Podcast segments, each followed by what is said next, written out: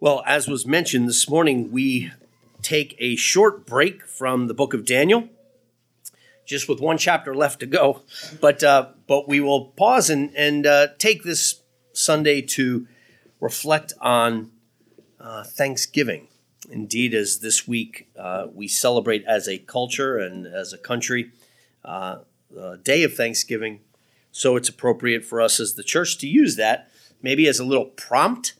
Uh, we don't uh, again, it's not a church calendar day, it's a cultural uh, holiday, but nonetheless, uh, good to use these things as little prompts and spikes and goads to, uh, to call ourselves back to such things. And so we're, we're doing that. So we'll have this and then Daniel, and then, we, and then we'll be in Advent, which is hard to believe. I can't believe we're, we're talking about Advent already, but this is where we are in the year. It flies fast.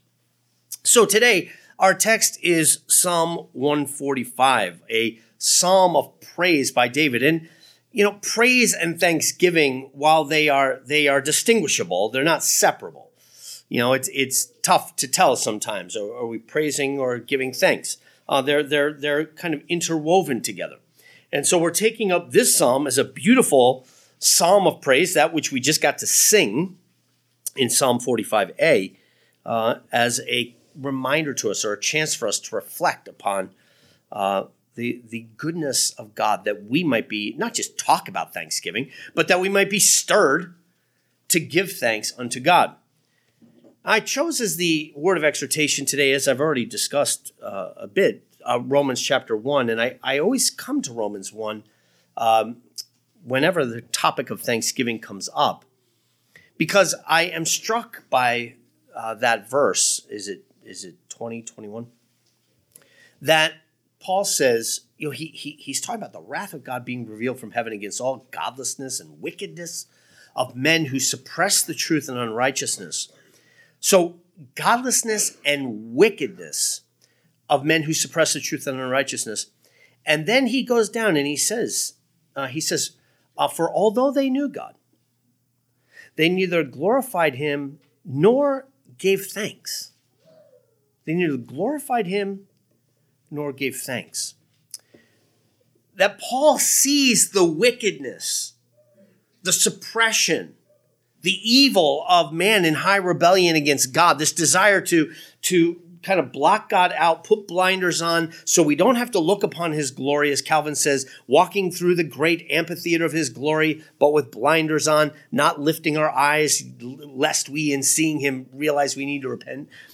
We keep our heads down. We block ourselves from the glory of God. We suppress the truth of God down in unrighteousness. And what is the fruit of that? What does that look like?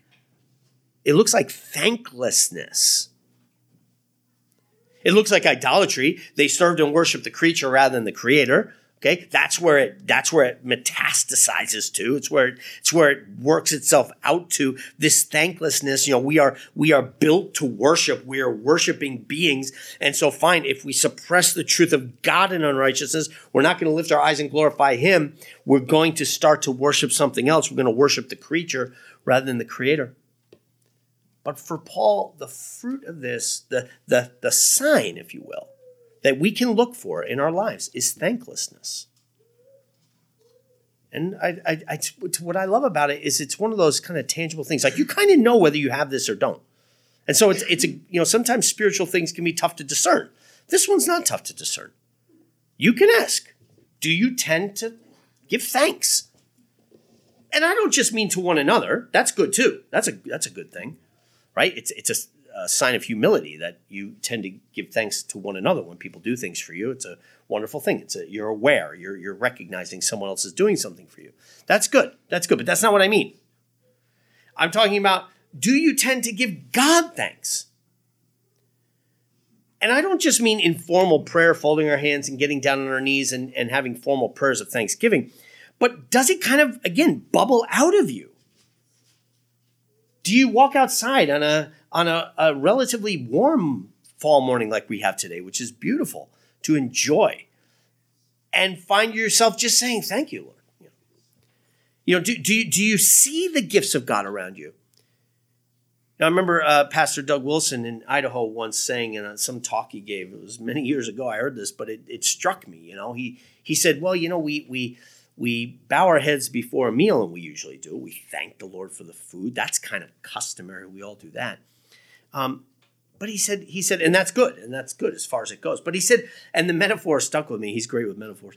And he, he said, it's like we're standing under a Niagara Falls of blessing and we stick a teaspoon into it and we pull it, you know, we pull it out. It's got a little water left on there, and we go, Lord, thank you for this, you know, and and that's what we're doing at the meal, and that's good because that tablespoon is a gift, and you should. But there is a Niagara Falls of blessings coming down on us, which we fail to give thanks for, and I think a sign of Christian maturity is that we begin more and more and more to be aware of the Niagara Falls of blessing that is coming down on us. That you really do begin to see it.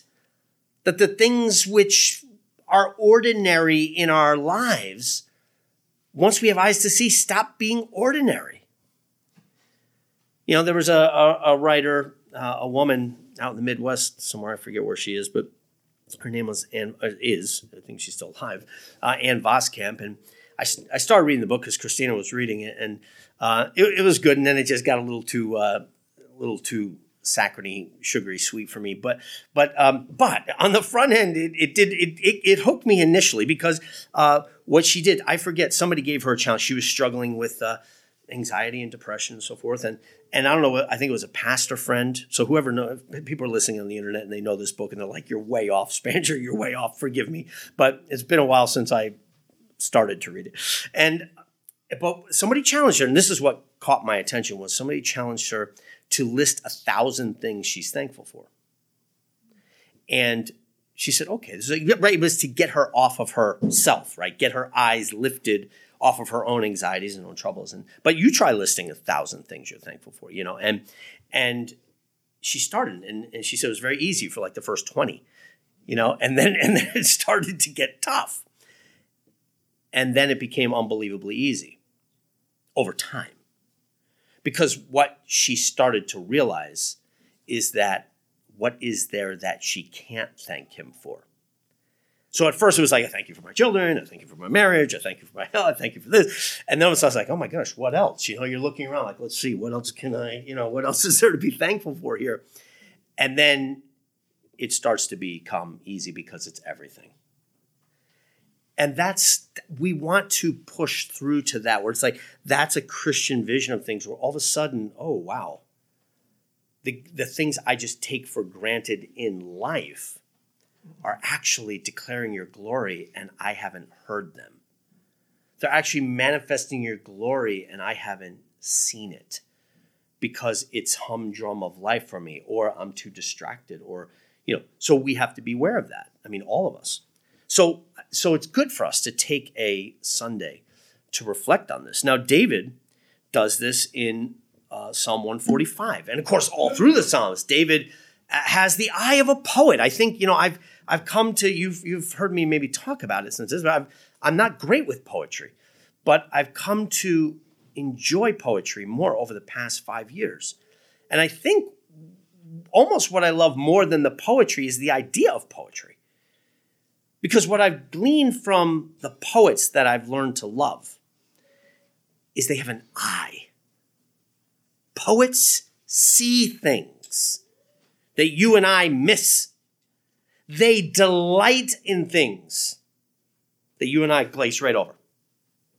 They don't just walk by it, they see it and they attend to it and they savor it and then they put it in a poem. Now, I may not understand the poem initially, but I know that's what they're doing. And I desire that. I want the poet's eye. And David is a poet. David has the poet's eye and he could see it. And this is what you get all through the Psalms. Okay, so Psalm, this brings us to Psalm 145. We're toward the end of the Psalter, into what is now this the climactic kind of clashing of the cymbals at the end of the Psalter. You know, the the the the, the music of the whole Psalm book is ending, and we're getting that last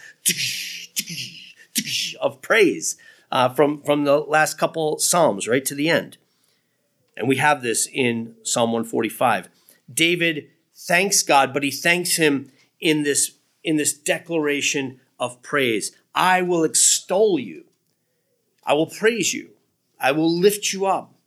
My God, O King, and I will bless your name forever. Every day I will bless you. Again, the poet's eye and is is not something okay he sits okay now this is what i do when i try to think about poetry i'm like okay let me go try to do this and i sit on my back porch and i try to just reflect upon the geese landing on the pond you know where i try, but but that's not how the poet does it. The poet does have times like that but the poet just has the eyes. The, the shutter's always open always receiving you know and always praising. And that's what david says he's going to do. He is going to be praising the lord forever. And now I want us to think in, in just looking at this psalm, just three quick um, uh, causes for praise, which are big 30,000 foot view things, right? He's, he's not going to be down into the minutia. Go read like Psalm 104. You know, Psalm 104 he just takes us down into the world of, of, like of nature and just starts saying, "Oh yeah, and this, and look at this over here, and look at that over there." You know, or Psalm 19, he lifts us up into the heavens and says, "Wow, you know, look at the stars over here and over here, and the glass, the grass, and the flowers, and the." But but here he's not doing that. Here he in Psalm 145, he's he's really not looking at things. He's looking at God. He is I think, feeding off of all the things.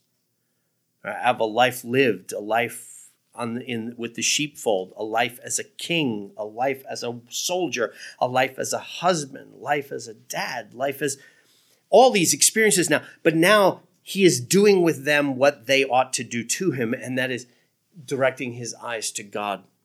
So, three broad things about God. And then I want us to come back and really bring it back full circle to okay, so what is it? What does it mean for us? What should we do if we have the heart and eyes of David?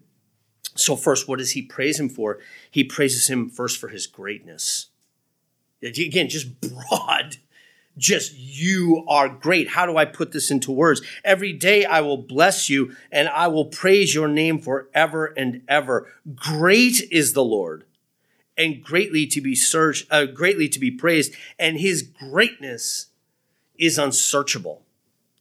So the first thing David praises God for is just simply his godness, his greatness, right? His awesomeness, not awesome like we use it today, but the kind of greatness that leaves you speechless. C.S. Lewis says in, in Screwtape Letters, there will only be two things in heaven singing and silence. I don't know if that's true, but it's poetic. Right? There will either be singing of praise or there will be silence. Silence is a heavenly thing. We stare at his glory. It's like when you've looked at something great sometimes and you just, there are no words. Silence is appropriate with awe and wonder, and so is singing. Singing as as somebody said, I don't know who to give credit to for this. You know, speech is great. Poetry is the condensation of speech to like it's like taking the the sugar maple sap and making it maple syrup. That's what poetry is. Taking taking nectar and making it honey. That's that's poetry. But then singing is taking poetry and making it even more beautiful, right? When we hear the harmonies that uh, that we've been getting today from uh, the Congress, we get them every Sunday, praise God, but but with an added richness today, as, as Ben is here with us.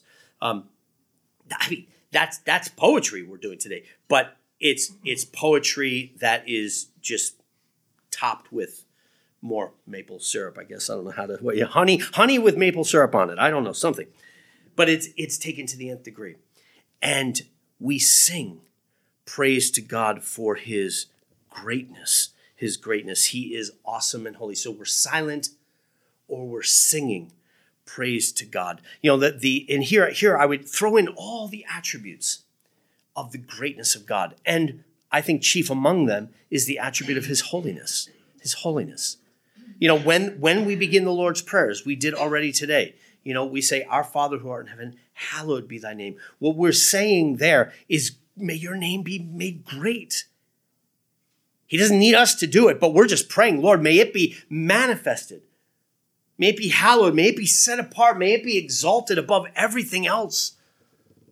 The greatness of God is his holiness, his distinctness from all the works of his creation, which makes what Paul says in Romans 1 so bad, right? That we take the glory due to him. He is the great God who then we take his glory, the glory that is due to him, and we start drizzling it out upon his creatures.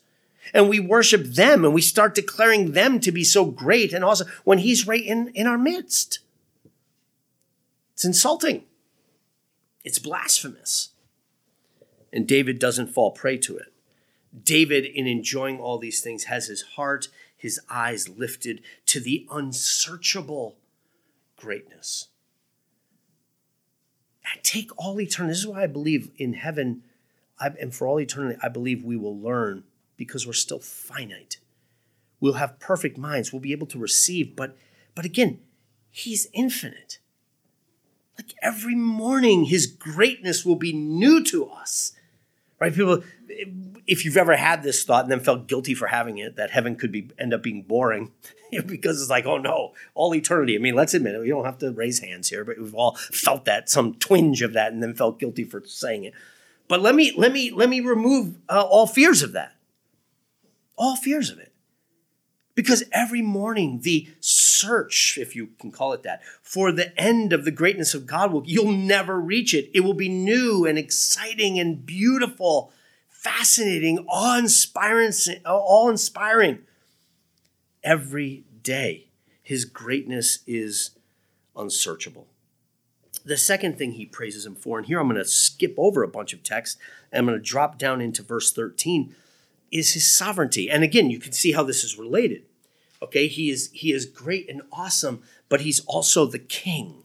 You know, he's our father who is in heaven, but his name is hallowed and his kingdom will come. And David down, down later in verse, uh, in verse 12, to make known to the sons of men his mighty acts and the glorious majesty of his kingdom. Your kingdom is an everlasting kingdom and your dominion endures throughout all generations.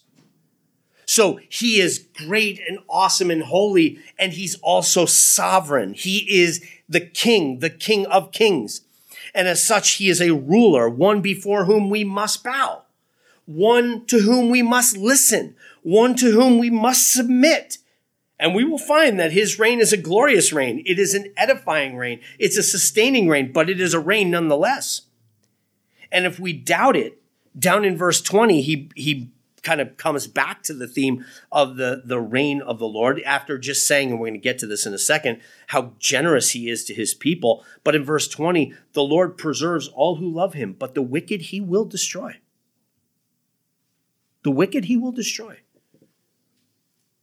The holiness of God is an awe inspiring, beautiful thing. It makes Isaiah fall on his face before him and, and, and worship, but it also makes Isaiah fall on his face and call down damnation on himself. You know, he, he falls down, he says, Woe is me, I'm a man of unclean lips. The holiness of God for those who are in Christ is a beautiful, awe inspiring, song inspiring thing, but it is something that indeed will judge the unrighteous and the wicked. Like chaff, the scripture says, they will burn. It's important for us to remember that our Father is the King. The call of the missionary, the call of the evangelist, the call of the one whose feet on the mountain are called beautiful because he brings a herald of good news. The message he brings in Romans and in, in Isaiah, the message he brings is one that says, Our God reigns.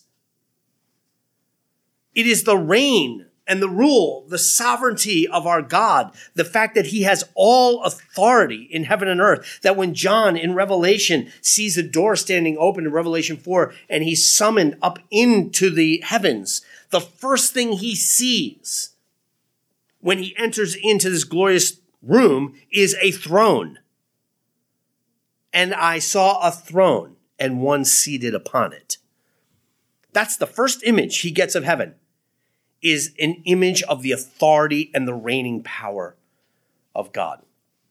Our God is the king, And that's important to remember on multiple fronts, right? It's, it's a cause for praise. It's a cause for trembling. It's a reminder to us not to suppress the truth of God in unrighteousness, but to bow before him, to realize that you have an authority over you and that you need to honor him and obey, that your life is not just here for you to kind of make your way through it and get the be- make the best 70 or 80 years you can out of it.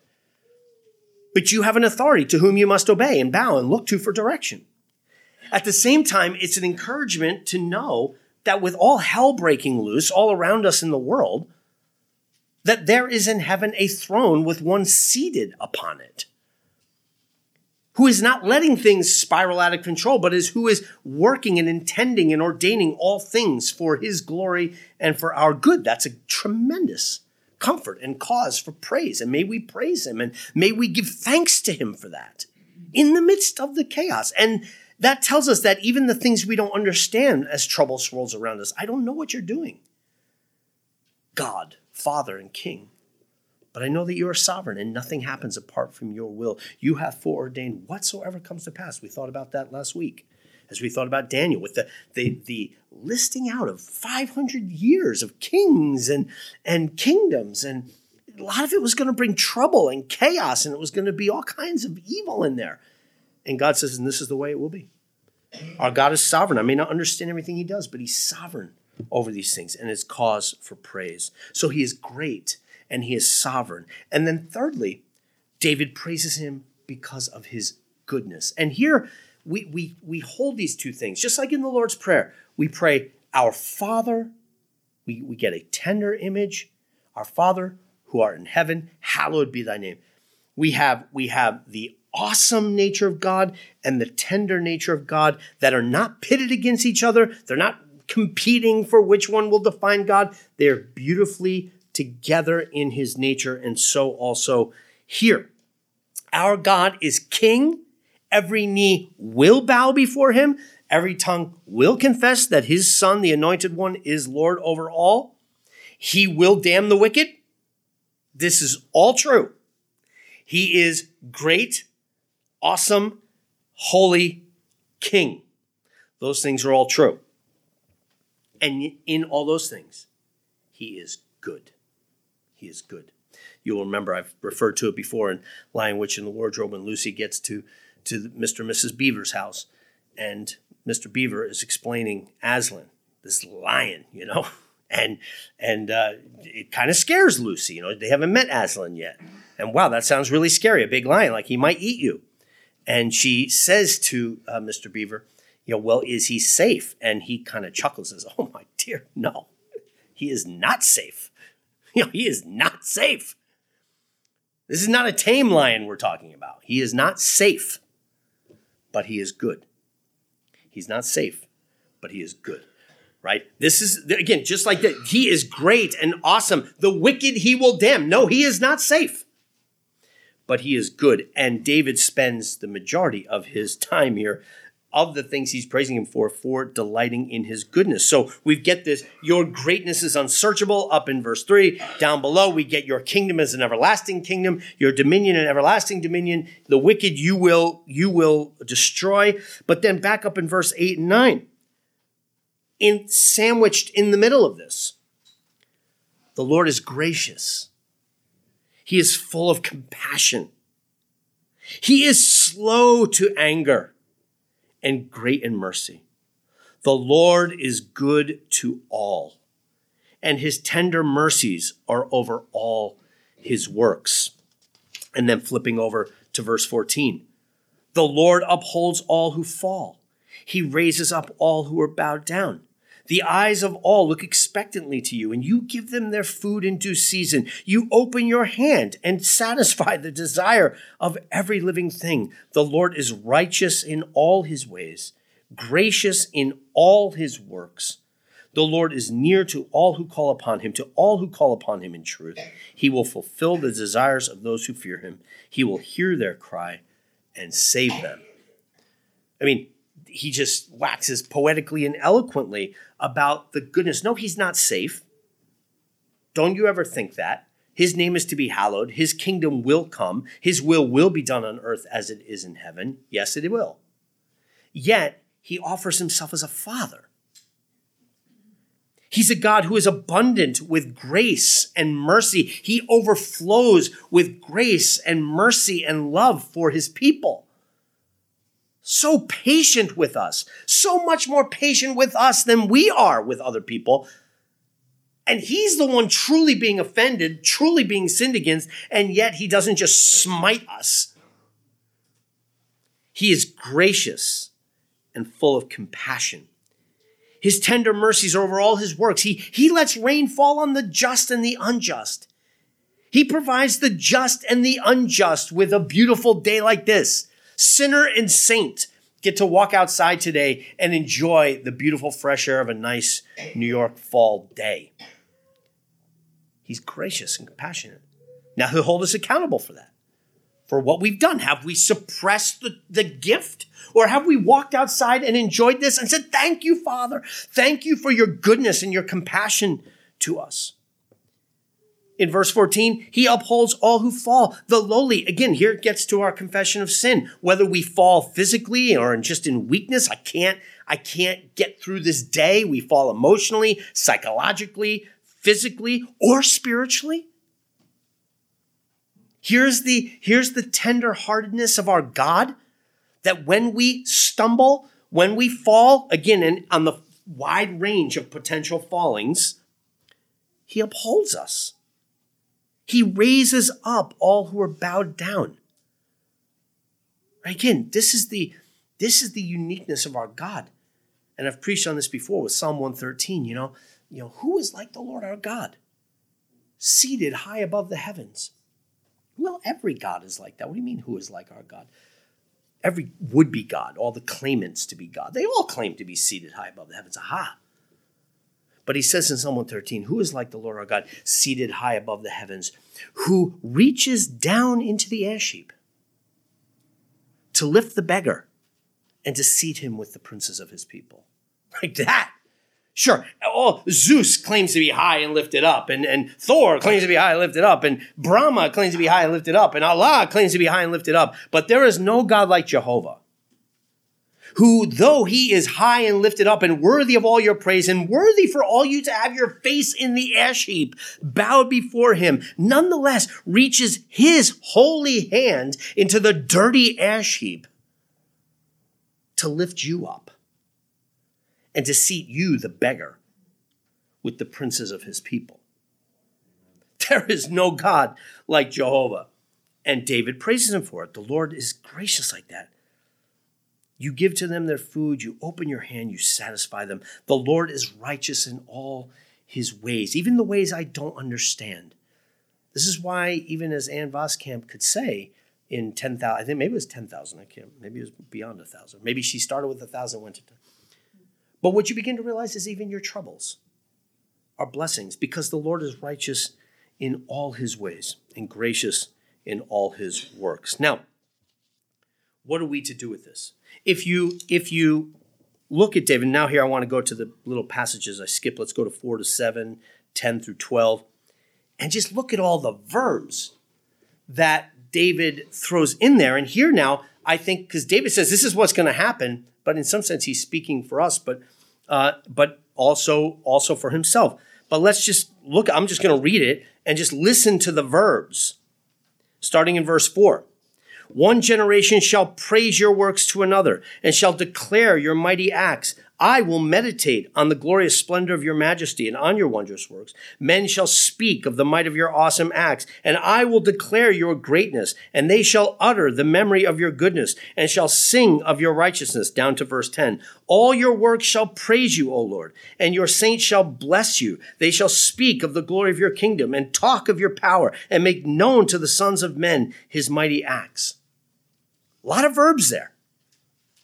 And all of them, almost all of them, have to do with recounting, right? It's like I receive these things and then I do something with it. And most of these things have to do with speaking.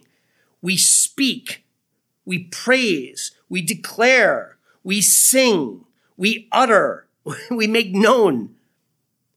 We take these things and then we sing about them and we talk about them and we declare them So, a couple things, just a couple notes on this as we look through it, and then I'll close. Notice in verse 4 one generation shall praise your works to another. This is important, right? It's important for Christian parents as we raise up our children before a Christian church to make sure that we are passing this down to the next generation, that we are raising, that we're not satisfied with just, hey, do I get to heaven? But it's about declaring this to the generation behind us so that the generation behind us has it. And I give credit to John Piper for pointing this out to me, uh, not personally, of course, but in verse 4, it's interesting he doesn't say one generation shall teach your works to another but piper in his beautiful way makes the point one generation shall praise your works to another. And he made he makes the point on this that it's not just, hey, make sure we all do our catechism or make sure we do Sunday school and teach them that. That's all important, very important, I would argue, right? But at the same time, he says, more important than that, let them see you praising him. Let you tell the other generation, but in such a way that it's just bubbling out of you. You're praising God to them. That's an odd way to say it. When you when you hear it read, it just sounds nice, but when you start to think it, one generation shall praise your works to another. But that's what we're to do. And, and we can think about this from generation to generation or just to our neighbor. Yeah, we need to tell our neighbors about Jesus, but more than that, we need to praise Jesus to our neighbors.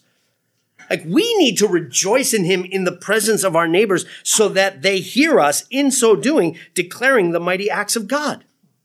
Verse 5, not only are we to praise and to declare, but verse 5, I will meditate on the glorious splendor of your majesty. Again, here's where we need to pray for eyes and ears, right? The poet's eye, right? The poet, what the poet does better than us, unless you're a poet. But the painter does this as well, Mark Casada. Let us not forget the painters in our midst, okay? What what what does Mark do well? So let's give Mark a little credit. We're gonna a little shout out to Mark, who, by the way, a little uh, little public uh, service announcement. His his works are uh, at the Katonah Library uh, for all listening on the internet. Um, landscapes. Landscapes. Yeah, but but so if you've ever looked at one of Mark's paintings, uh, Mark wants to be specific about what kind of painting. But if you've ever looked at right a paint, what does a painter do? A painter sees. A painter sees right? They see the beauty, they see the lighting. You try to draw some, try and draw a face. You'll draw like a triangle for a nose. You know, Mark won't. You know, what Mark sees when he looks at your face is not a nose, he sees lighting and shadows. And so when he draws, if he draws a face, he would draw a face without drawing a nose. He would just draw shading. And, you know, and the balance between shade and light would produce a nose, believe it or not. Whereas I would draw an outline of a you know, a nose because I'm not actually seeing your nose. I have an idea already of what it should be and I put it on the paper. But the artist sees what's in front of him or her. They actually look and they can see and they put that on paper. The poet can see because they meditate. They they slow think, you know, like slow cooking a meal. You know, there's a reason why fast food's not great. You know, we eat it. I'm going to eat it on the way home. But slow cooked food, right, has a richness to it. Well, so does slow cooked thoughts. And the poet and the painter and many other people slow think. They observe and they meditate. Uh, who is it? Thomas Cranmer, the the former Archbishop of Canterbury, you know, uh, beheaded by uh, by Bloody Mary said that we need to learn to chew the cud. It's not the most beautiful image, but but you know, we got to learn to chew the cud. To savor the truth of God, right? I always use my dog Ralphie in this one. I'd give him a piece of steak, you know. I'd be grilling and my my he's gone now, my old Springer Spaniel, but Ralphie come up to me and he kind of look at me, just you know, and I, he's my dog and I want to honor that, and you know, so fine, I give Ralphie a little piece of steak, but you know, it's a steak for crying out loud, you know, and and Ralphie never even stopped to taste it. He just you you you give it to him and it just pull it out of my hand, and then it was like it would be like gone. You know, and he'd be looking at me like for more. And I, then I get angry at him and I'm having this fight with him because I'm telling him that's not how we eat steak. Okay. This is steak. This isn't, you know, this isn't just some scraps, Ralphie. This is a steak. And therefore you can't just gulp this down. This needs to be savored, you know? So then I, I, I try and teach him a lesson. So I take another piece and I give it to him, but I wouldn't, I wouldn't let him have it. You know, he'd get a bite on it and I'd pull back and we'd fight because I'm saying, You're gonna taste this, dad gummit. You're gonna you're gonna enjoy this, you know? And then he'd just slob it down. And I'd be like, That's it, get out of here. No more for you. But this is what we tend to do with the good gifts of God. It's like we just gulp them down and we look for another one. You know, we get we enjoy a beautiful day and we boom, move on to another gift. And Cranmer and the poets and the painters would say to us, David would say to us, oh, oh, oh chew. Chew your food. Meditate. Don't, don't just, even what's going to happen today from the text, from, from the sermon. That's why I like Sunday school. We get to do that. But then beyond, like savor. Not my words, the scripture. The Lord is speaking to you today through the word. What are you going to do with it? Gulp it down like Ralphie and move on to the next thing? Or do we meditate? Do we enjoy the gifts of God? So, our charge today is to have eyes and ears and then ultimately mouths that we might see, that we might enjoy, that we might speak, meditate, declare, sing, make known, praise, bless, talk of the greatness and the glory of God, so that it doesn't just stay with us but flows through us to the next generation and certainly to our neighbors. So I wish you all indeed a happy Thanksgiving this coming Thursday. And may it just be another day of doing what we do every day. It's just a chance to do it with our, you know, direct our non Christian neighbors to the true source of Thanksgiving. But may the Lord give us thankful hearts. Let's pray. Heavenly Father, we want to sing and declare and speak of and bless and extol, talk of your name and your greatness. Forgive us for being like Ralphie. Forgive us for gobbling down your gifts and looking for more with panting tongue. Father, may you teach us to slow think. May you teach us to see and to hear and to savor the blessings that you give us and the blessing that you are. For Father, may we use all of your gifts as tribulets and streams that can be traced back to the fountainhead and the source of all blessing that is Christ. Heavenly Father, you are good, and you are great, and you are sovereign. Keep us faithful that we might sing your praises, for we ask this in Christ's name. Amen.